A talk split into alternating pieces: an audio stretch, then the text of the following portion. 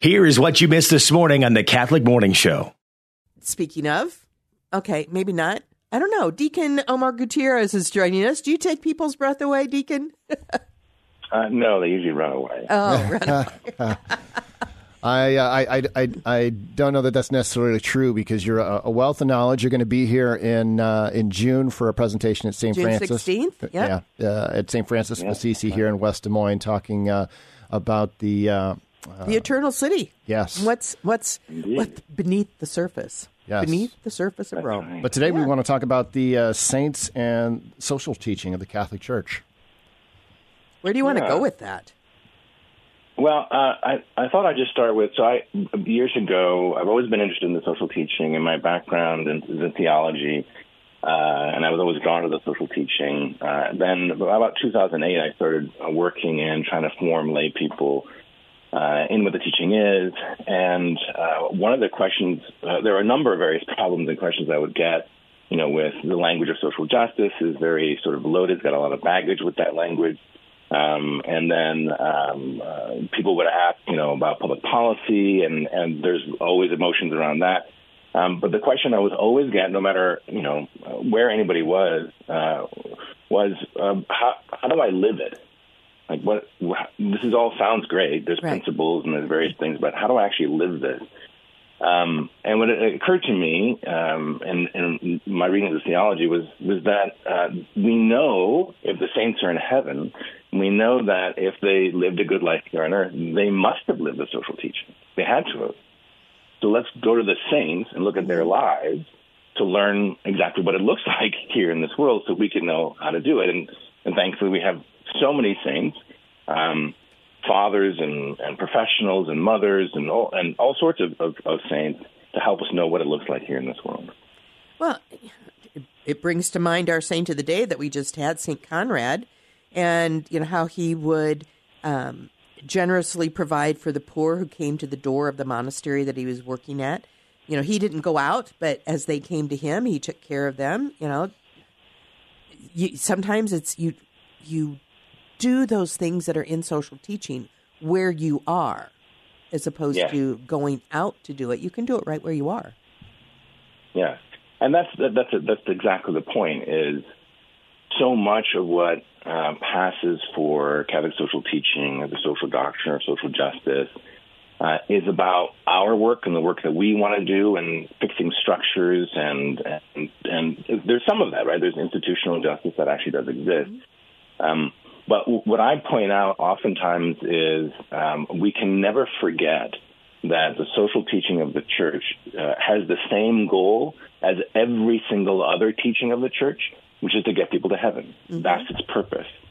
Um, and so while we are helping our neighbor who is suffering, uh, we are we're doing so first and foremost not because we are angry about injustice and, and not because we think we can solve the problems of the world, but because it's an outflow of our relationship with Christ Jesus. It has to start there.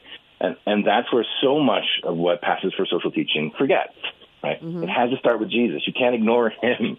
Uh, if it's not coming from that relationship, then it's it's just humanitarianism, which is great, but it's not Catholic. Yeah, do do gooder work.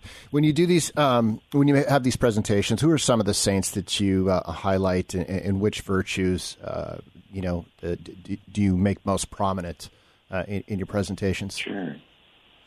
Um, one of my favorites um, is Saint Germaine Cousin, uh, a, a little-known saint uh, from the 1600s in France. She's a, just a young lady. Um, she had uh, physical disabilities, um, and she was terribly abused by her family and by the people in the town. Um, but various miracles happen around her. Um, uh, just like with Saint Juan Diego, Our Lady provided her flowers in the middle of, of winter. Um, but the thing about her story that always gets me, always gets me emotional, is that she, despite her poverty and despite you know being ostracized, whenever anybody would show her any kindness, give her a little money or give her some food or something, her first thought was always, "How do I give this to someone who needs it more?" Um, because her relationship with Christ was such that she loved him so deeply she wanted to connect with him on that level through giving away with someone who, who's in need. Um, that's the social teaching. Our guest is Deacon Omar Gutierrez, and he is the president and co-founder of Evangelium Institute. And and Deacon, as you were speaking, I'm like, okay, how does you know? I see some of the saints, and and I'm like, how do I do that in my life? You know, the 1600s, Yeah. they they founded a hospital. Don't think I Right, can do that. You know, I, you know, they they created an orphanage. You know, that there's too many rules and regulations here in you know our country to do that. How do we? How do we? How do we do it? What's the practical tips that you have for us? I mean, to Yeah, so- real things that we could say, I'm going to go do that today. Yeah, right. So good, great. So the, the what the saints teach us is the, is the first thing, right, is to foster that life of prayer so that we can be attentive to what the Lord's asking us to do. Um, oftentimes, uh, and I get this question a lot, like, so what do I do with the guy on the street corner who's asking or who comes up and asks? Like, th- there's a lot of anxiety about what's the specific thing, how should I respond?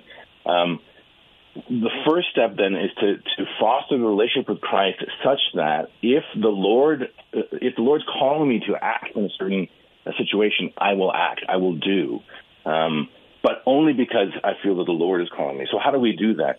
So there's the great story of Saint Frances of Rome, uh, who was a mom and a, and a wife, and eventually when when uh, she lost her family, her kids grew up, she she became a religious sister. But uh, there's this great story where she was she tried to sit down to pray, um, and somebody came in and interrupted her. So she put down her, her prayer book and, and went off and helped that. And then she came down to sit down again to pray, and then somebody different, her husband came and interrupted her. And this happened three or four times.